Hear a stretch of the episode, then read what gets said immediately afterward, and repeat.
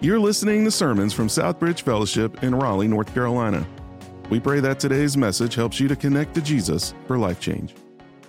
So, as we begin a new series this morning, we are diving into Christmas. Um, our series is called Christmas on Display, and over the next several weeks, as we lead up to Christmas Day, we're going to look at God's love on display, His hope on display, His very presence on display, His glory on display, the joy. I mean, all these phrases that we hear about come from the work and the person of Jesus Christ. Amen? And as we press into God's Word, that's what we see. It's all about Jesus. Uh, the, the whole scripture, when you pick up the Word of God, everything from the beginning to the maps is all about Jesus. All, intertwined through scripture, it's about this baby who was born in a manger. And so uh, we kind of focus on this, this time of his birth, but we realize his birth was simply so that he could fulfill all the prophecies about him as our Redeemer, as the anointed one, as the Christ. When we call him Jesus Christ, Jesus Christ is both a name and a title. He is Jesus the Christ, Jesus the Messiah. And so as we press into Christmas, uh, I just want to really drive us there. Um, it is great. I, was kind of looking online a little bit. We've got a number of folks that have just kind of been jumped in online with us. Saw several folks that have moved away. Greg and Jess up in New York uh, are with us this morning. Miss you guys. Great to, to have you. Um, saw some folks in the Chicago area. Beth and Aaron both up in the Chicagoland area. Autumn and Jacob actually over in Greece tuning in with us uh, right now. It's evening over there, but good evening, good morning.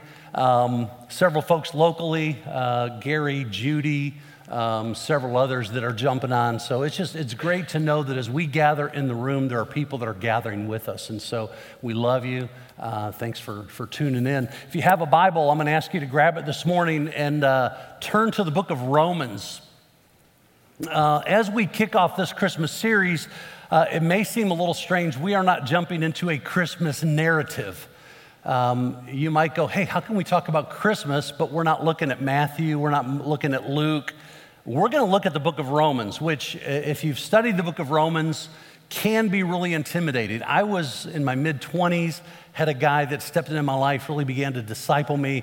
He asked me to co lead a study through the book of Romans. And, and I, I had been around church long enough to know, uh, no, that's scary.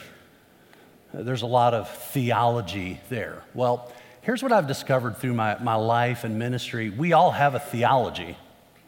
There's things you believe about God, whether it's true or not.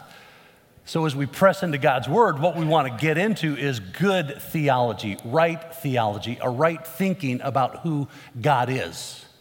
Because you, you hold a theology, and in many ways, it's tainted by the world, by your ideas, by your influences, uh, by social media. It's incredible the amount of influence that social media and the media as a whole have on the lives of people.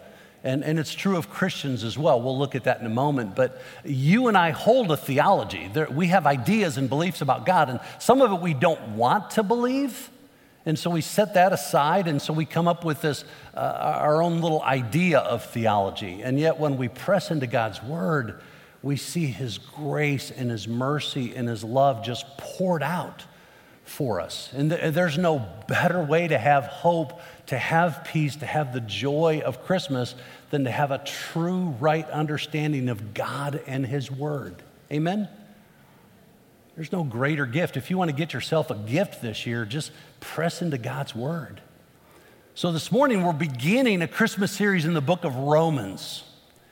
And, and we're going to really look at one verse, but you can never just look at one verse because you have to look at all of it in context. We have to understand what has happened to get us to this point.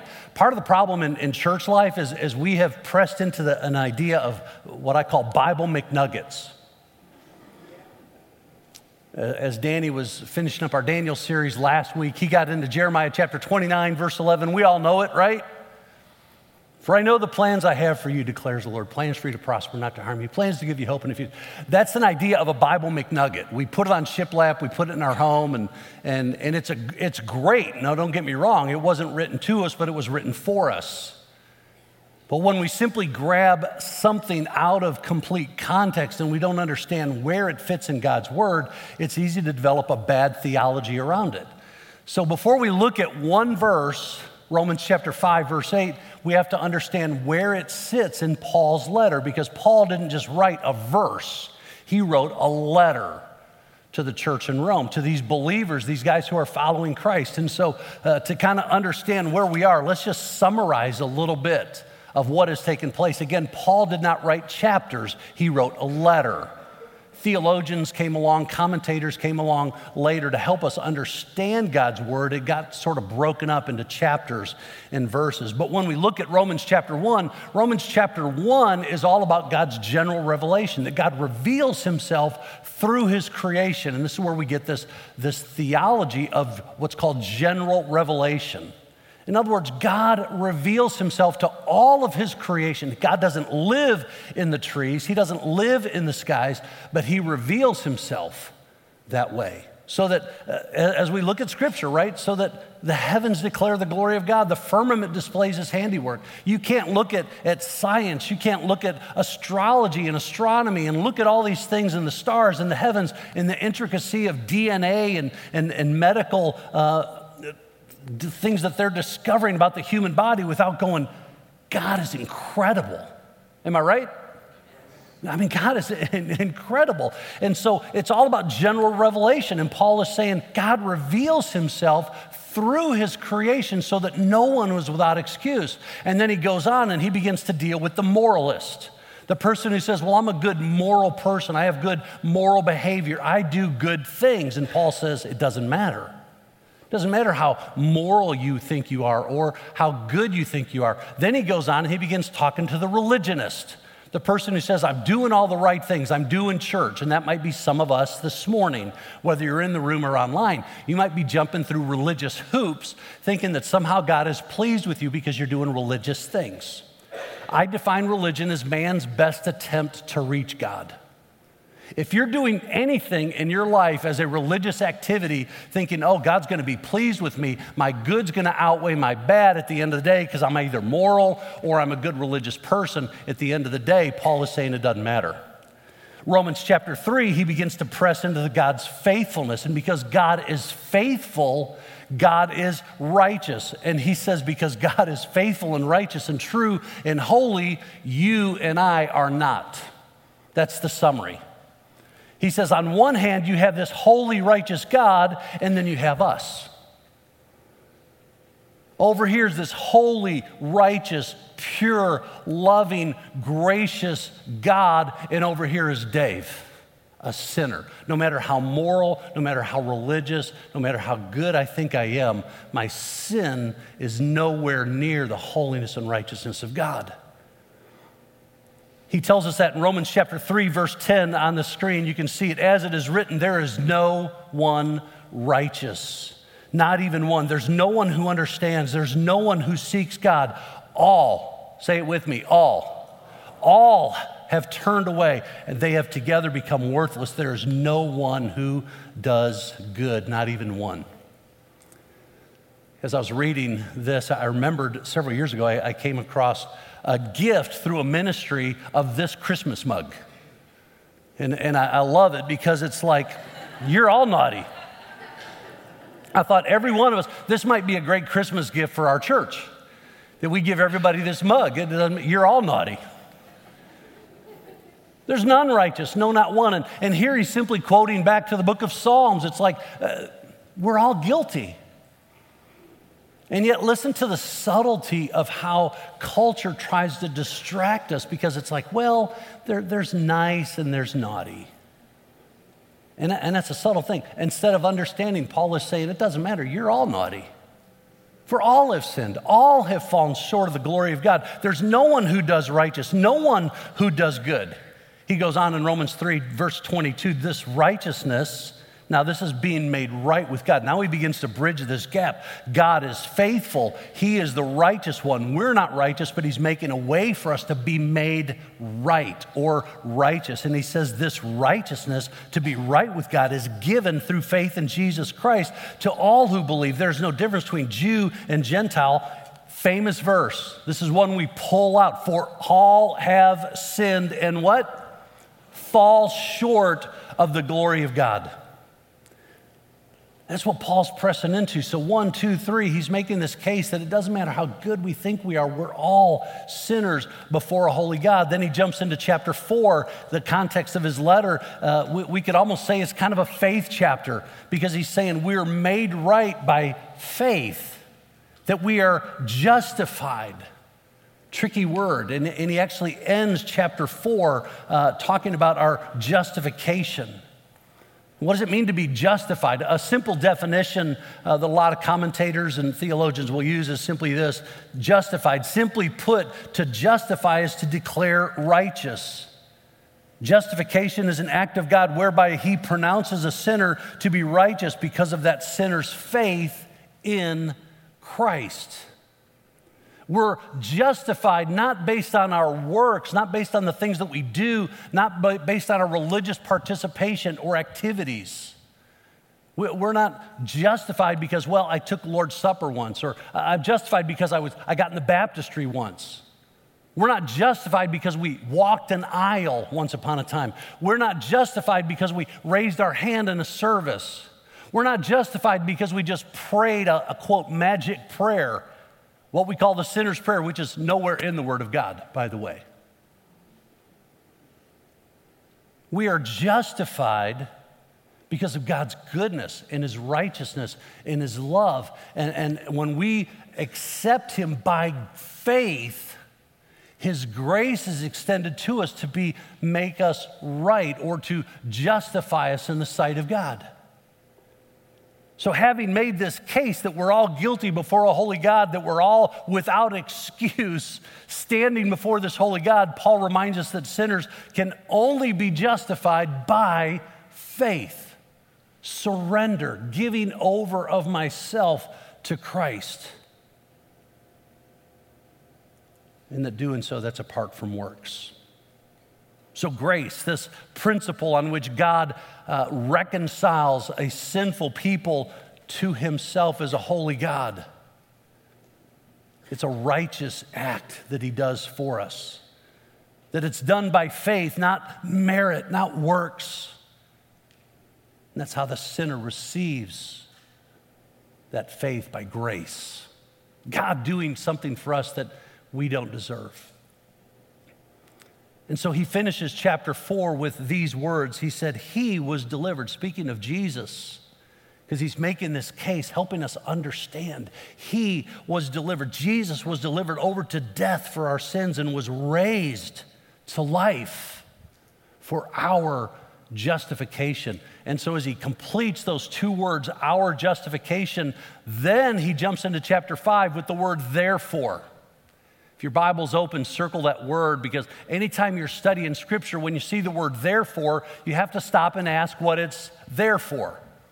Because he's connecting thoughts. Because of all that I just said, this is true. And so now he begins to press into this idea that we are now at peace with God. God has reconciled, justified us, made us right with God. He's moved, He's bridged this gap, this separation between my sin and His holiness. And now, because of His great love for me, He's justified me so that He's bridged that gap and I can have peace with God. That's why we talk about peace at Christmas time because we are now at peace with God. I'm no longer an enemy of God. I am now a child of God. I'm in right relationship with God. So he begins verse uh, 1, chapter 5. Therefore, since we have been justified through faith, we have peace with God through our Lord Jesus Christ, through whom we have gained access by faith into this grace in which we now stand. There's an assurance, there's a confidence that goes with that. And I love it. And we boast in the hope of the glory of God.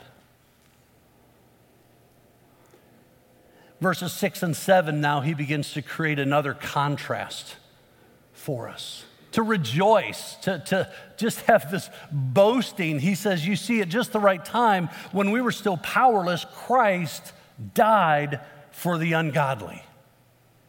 Wait a minute, what? At just the right time. Jesus coming the declaration to the shepherds from the angels glory in the highest, and on earth peace, goodwill toward men. Why? Because at just the right time, Christ died for the ungodly. Very rarely, I love Paul's illustration, very rarely will anyone die for a righteous person, though for a good person, someone might possibly dare to die. Put yourself in this scenario. I have an option of dying for someone that I, I think is absolutely evil or I might possibly be willing to die for someone that I love and care for that I think is really great. Paul is saying, no one's going to die for that bad person. But rarely, occasionally, someone might die for someone they love. And so Paul is now saying, hey, look, what, what just happened? Something, something happened. Rarely will someone die for a good person. But, and so here was his transition as he leads us into verse 8. He simply says, Rarely will anyone die for a righteous person, though for a good person, someone might possibly dare to die. And so it's with that we get verse 8. There's your context. Verse 8, but God. But God demonstrates his own love for us in this. While we were still what? Christ died for us. Knowing our state of sin, knowing our state of separation, my sin, the holiness of God, knowing that position, God chose love. He chose love for me to the point that he knew something had to happen. Something needs to happen in Dave's life, something needs to happen in your life to reconcile my evil, my sin. No matter how good I think I am, my sin separates me from God. No matter how moral, no matter how religious, is separated from the holiness of God. And God, knowing that full well, said something has to happen for Dave. And, and that's something that needs to happen, Dave can't do on his own. Because when he looks at me, he needs to see not my sin, he needs to see his righteousness, his holiness. So God did something for me and for you that we couldn't do on our own. So he begins, but. And I want, I want to break this down for just a moment because this verse, again, it's, it's a great Bible McNugget. It's one of my favorite verses in Scripture, along with about 3,000 others that I absolutely love. But when we begin to break this down, let me just break it down for a moment. Uh, it's, it's actually printed, if you printed your small group study guide, it's printed there. And I would say circle, highlight, underline key and significant words. And so what you should do is, is underline, highlight, and circle every word because they're all incredibly significant. He begins with the word but. But is a transitional contrast because what just happened now of what is about to take place, it's connecting two things by focusing on their differences. My sin, God's righteousness but God. The word is theos, it literally means supreme divinity. He is God, and I am not. There's the separation. He is God, I am not. But transitioning contrast, but God, but the divine supreme deity, God the creator.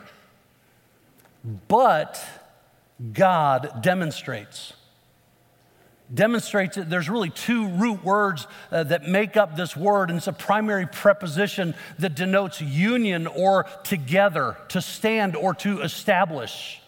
If you're looking at the King James Version, uh, they use the word commendeth.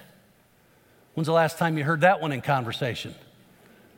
But God commendeth his love toward us, and that while we were yet sinners, Christ died for us. That's the way I first memorized this verse back in fourth grade. To commend is to present as suitable for approval or acceptance, to recommend. So, what he's saying is, but God established unity together so that he could approve and accept and recommend me to the Father. There's beef in that, man. I'm telling you what, that, that will preach. But God demonstrates. There's a lot there. He says His, but God demonstrates His. That, that refers back to God, deity, theos, the supreme divinity, God, the creator of the universe. But God demonstrates His own. His own. Uh, this speaks to His possession. Well, what He's demonstrating is what He possesses. It belongs to Him, not me. Love. This word is actually agape. It is a, the, the highest form of love. There's lots of words for love, eros and uh, Philadelphia, philos, and this is agape. This is an unconditional love. This is the love that comes from God. He possesses it, it's who He is. But God demonstrates, commends His own love for for or toward. This is a primary uh, preposition, literally to be into, to, or toward. God is doing something to us, toward us, to demonstrate, to bring us, to unite us. His own love for us. Who is us? Us are the ones that are sitting over here separated from the love and righteousness of a holy God. He knows where I am in my sin, and yet He did something about it. His own love toward, for me, toward us. In this, it's a conjunction. I sound like a student. I'm, I'm an awful student, by the way. You could ask Mrs. Potter, my fourth grade teacher. I never would have understand, never would have understand a conjunction or a preposition. But here it is.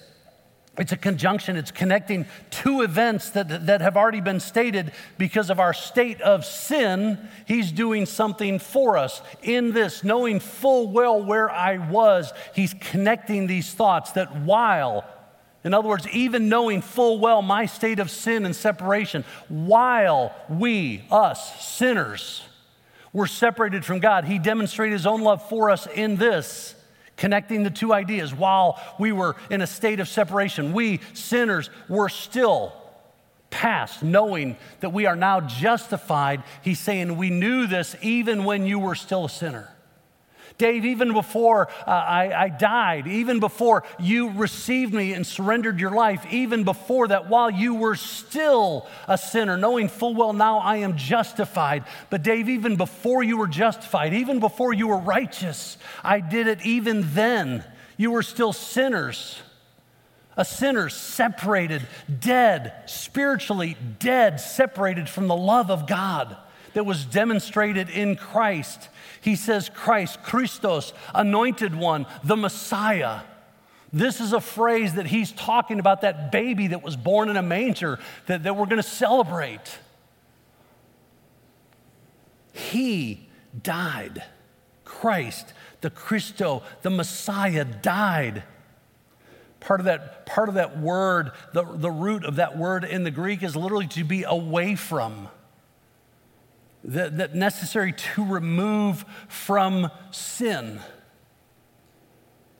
Uh, understand, understand what Paul is saying. The depth of what he's saying is that even though he knew God in his holiness and righteousness, knowing full well where I was, he had to die. He had to separate himself for that moment to step out of the glory and splendor of heaven, to take on a human form and, and to experience death, to take on my sin. We can just read this and it can be so passive when we don't really understand the glory of what God is sharing here. We can celebrate Christmas and we can bring all the tainted ideas into the celebration the fat man with a beard and, and the gifts and the reindeer and all things. We can bring all these ideas into and we can miss the hope and the glory that it was that baby in the manger who stepped out of glory. He stepped out of heaven. He stepped away from his holiness and his righteousness to take on sin for me and for you. Because what? He had to die.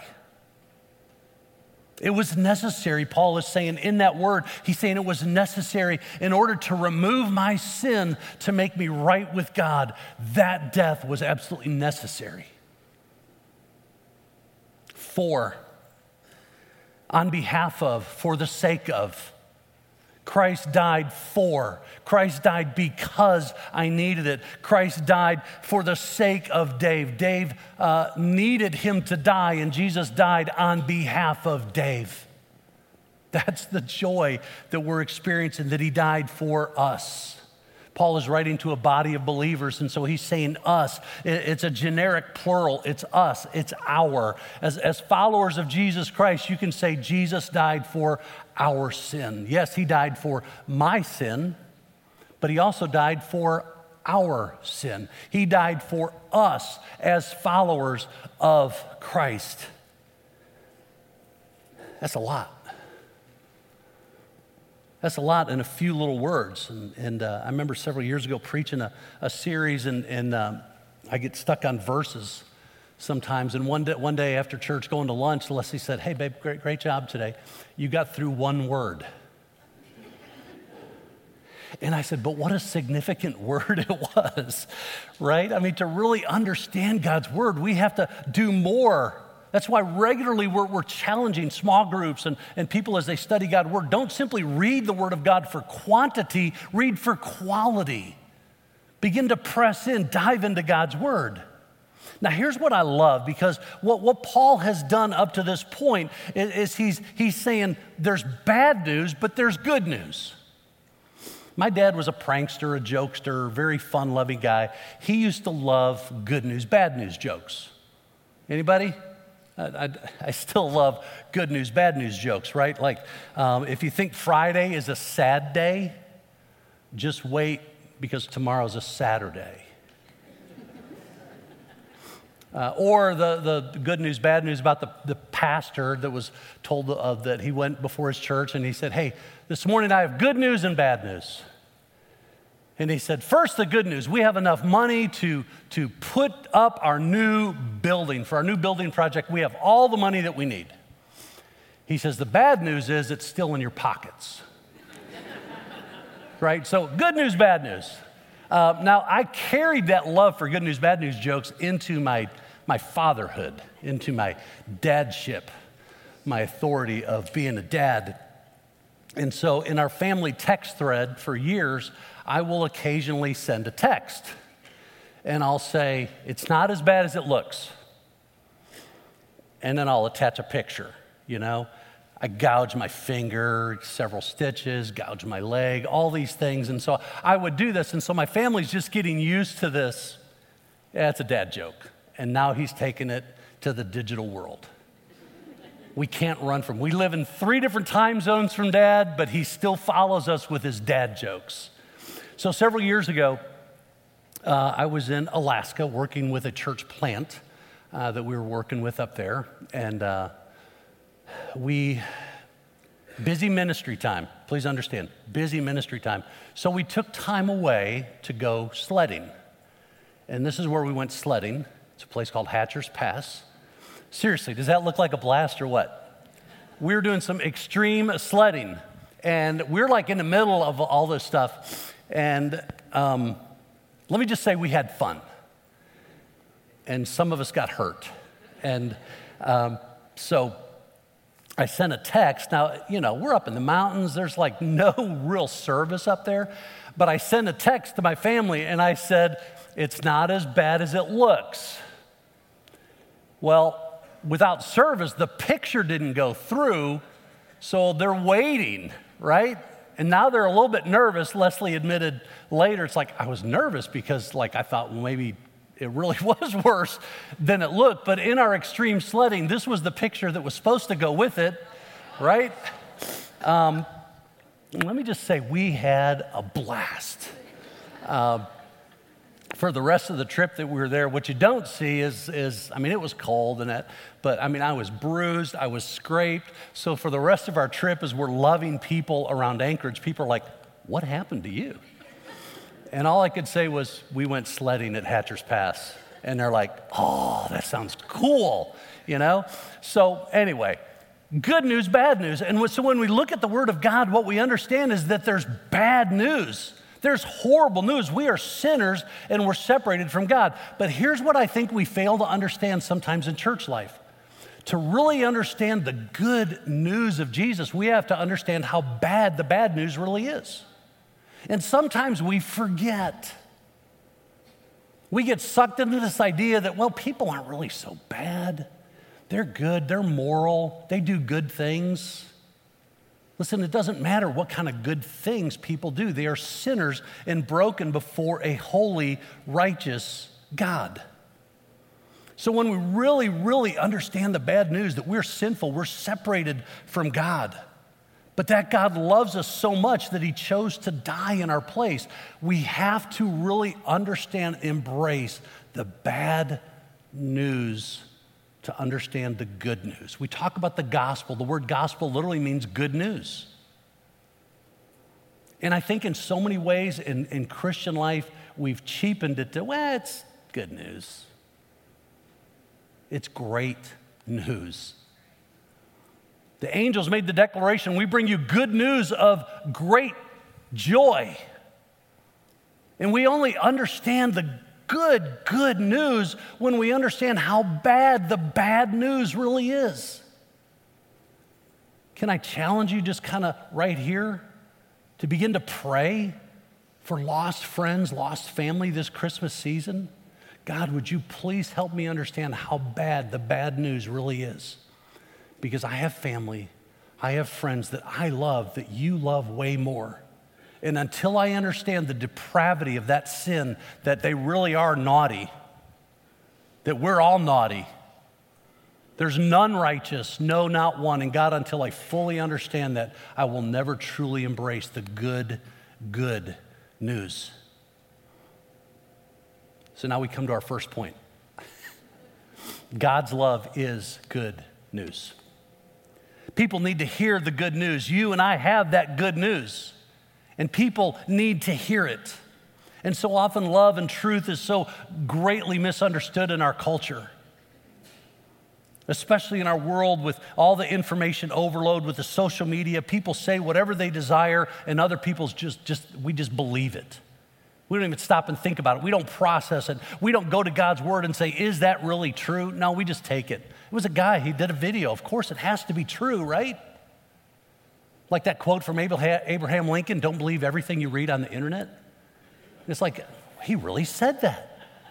He really said that. Well, I think it was like 1859. I think he really said that. We can't just arbitrarily just take everything that our culture throws at us. We got to come back to the Word of God and say, but is it true? People are confused over the love of God because they ask questions like, well, if God is really a loving God, how could He allow blah, blah, blah? How could he allow good people to do this? And my question is always this what makes them good? People say, well, if God's really a loving God, how can there only be one way? I said, listen, if God is truly a holy, righteous God, I am amazed that there isn't even a way. There is a way. I can't believe there is a way for me to be made right with God. And so when we embrace this truth of God's love, it makes us the most bigoted, most intolerant people in the world today. Because of Jesus' bigoted statement when he said, I am the way, the truth, and the life. No man comes unto the Father but by me. And in our tenderness, in our compassion for people, we begin to dumb down the bad news because we really want them to feel good. But what I've discovered is that as a dad, my job was not to make my kids feel good. I had conversations with every one of my kids at one point in their life simply saying this I know that you don't like me right now. And I'm okay with that. Because the worst thing I can do is lie to you. I, don't expect you to like me right now. I am disciplining you. I am trying to correct your behavior to fall deeper in love with Jesus. I'm not concerned with whether you like me right now. I know you don't, and as your dad, I'm okay with that. What I want you to do is love me and respect me because that's God's command to you. And God's command to me is to love you and to discipline you and to correct you and to lead you to love and grace and the admonition to understand God's love for you. And folks, until we bring that mindset to our culture, doesn't mean we have to hate people. It means we have to love them, but we have to love them so deeply that we're willing to tell them the truth. Just tell the truth. But like the Word of God says, speak the truth in love, in grace, in mercy, with kindness, with the kindness of Christ. Because Romans 2, he says, hey, it's only the kindness of God that even leads us to repentance. It's only the kindness of God in someone's life until they begin to embrace the bad news that they begin to even think about the good news. So, what's going to happen? Two, God's love is based in his nature and character. When we read Romans 5 8, uh, what we understand is this love that God is demonstrating for us is possessed by God. Now you think, well, what makes that a big deal? Well, the Word of God tells us that, that God is love. 1 John chapter 4. God is love. You and I demonstrate love. We make choices. Love is a verb. We choose to love someone, but love is not my character. When we begin to break down theology, you get into what are intrinsic and extrinsic values and, and character. God's intrinsic nature is love. He is love. He doesn't simply demonstrate love. He doesn't simply choose to love. He is in his nature and character love. And that love is demonstrated through grace, through mercy. That love is also demonstrated through justice. Yes, his love is even demonstrated through wrath because God must punish sin.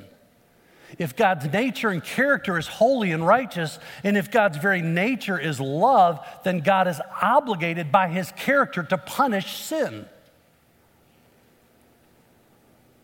But his love is based in his nature and his character. Biblical love is, is both emotions and affection as well as actions.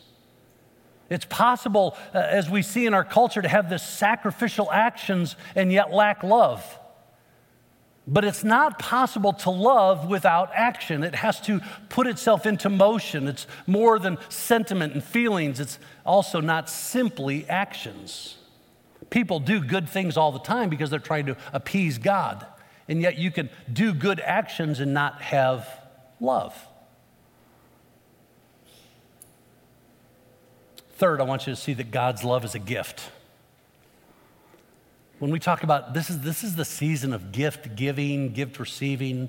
You know, Bible says it's, it's better to give than to receive, but man, on Christmas, you like to receive, don't you? But here's the joy. As, as parents, we've kind of learned to, to find great joy in doing for others. What an incredible joy to uh, give good gifts to our children.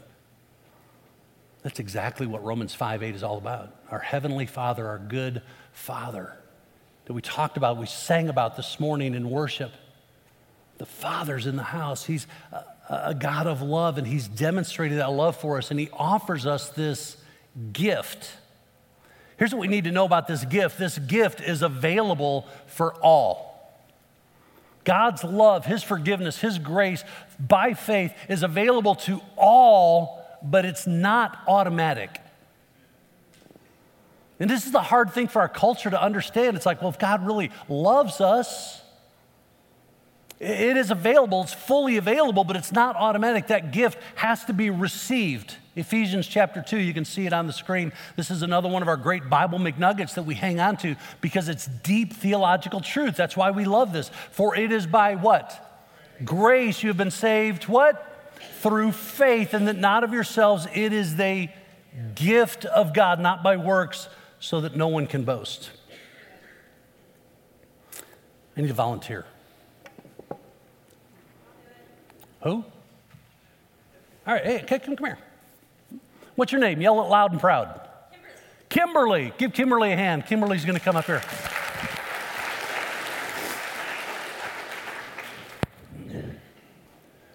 Merry Christmas, Kimberly. See now, er, come on up here.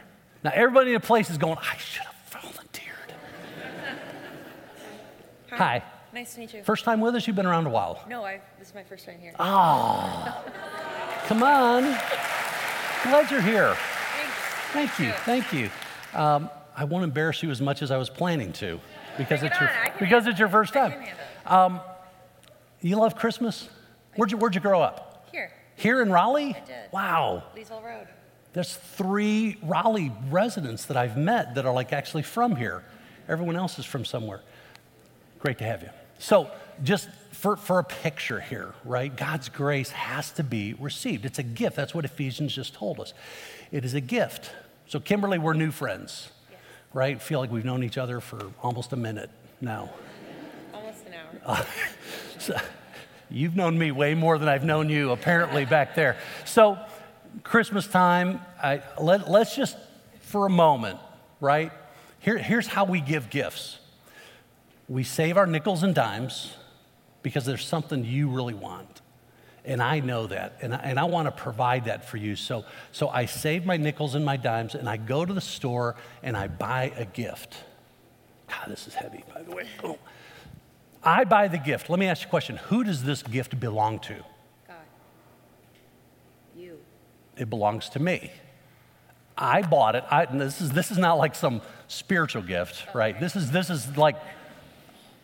Walmart. This is like Walmart, okay? Um, so this is me to you. Take God out of the equation. This is a spiritual picture. I saved my nickels and dimes. I went to the store, not Walmart, someplace a little more top notch. Um, I wouldn't even know what that is, by the way. Um, but I bought the gift. Who does the gift belong to? You. It belongs to me. Do you agree? Because who paid for the gift? So I possess the gift, the gift is mine. I offer it to Kimberly. And, and if I offer it to Kimberly, is it hers? Is the gift yours? Do you feel like you're on Prices Right with Drew Carey? Kinda. Let's make a deal. Behind door number one, we have, uh, okay, so the gift is mine. We agree that it's mine because I purchased it. I possess the gift, but I offer it to you. Is the gift yours? Not It was intended, but what do you have to do to make it yours? accept it. You have to accept it. Am I taking it then? Are you, are, this is the question. This is the battle of culture right now. I don't know. Do I take it? Do I not take it? Is it mine? Is it automatic because he intended it for me? Or is there more to it? It's not a trick. Okay. Okay. Now, now there's been this exchange. Who does the gift belong to? It belongs to Kimberly. I no longer have it. I may have the receipt, but, but I have transferred the gift. The word that Paul uses in Ephesians, I really love it. He imputes his righteousness on our behalf. He's given me the gift. He's offered it to me, but it was never mine until I received it. Kimberly, you received that gift. That gift is yours. And that's the picture that we have with Christ. So give Kimberly a hand. Thank you. Pleasure to meet you. Thank you. That is yours, by the way. Yes. now. Yeah. Yeah. She says, I keep this now? I'm like, yeah, because truthfully, I don't know what it is or where it came from. I just saw it sitting by the tree back there. If that wasn't sitting there, you were about to get a really cool bass guitar. So, God's gift has to be received.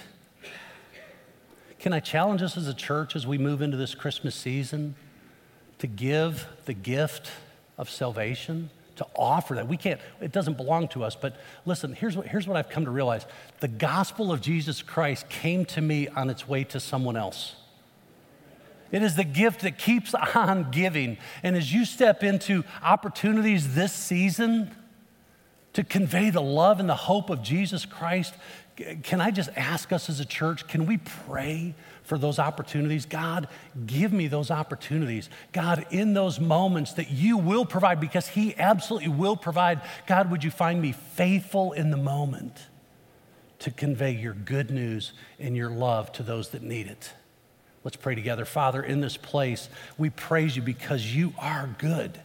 We praise you because your very nature and character is love. You are holiness and you are righteousness. You demonstrated that love for us. Even while we were still sinners, Christ died for us. Oh, God, I just thank you for the joy of knowing you. I thank you for the gift of salvation displayed through your love as you took on human form in that sweet little baby that was born in Bethlehem. Lord, as we prepare to celebrate that, let us realize that it is your love. God, it is your love demonstrated for us, and that while we were still sinners, Christ died for us. Thanks for listening to sermons from Southbridge Fellowship in Raleigh, North Carolina. If you have a question about the message you just heard, email us at info at sfchurch.com. For additional resources or service information, visit us at sfchurch.com.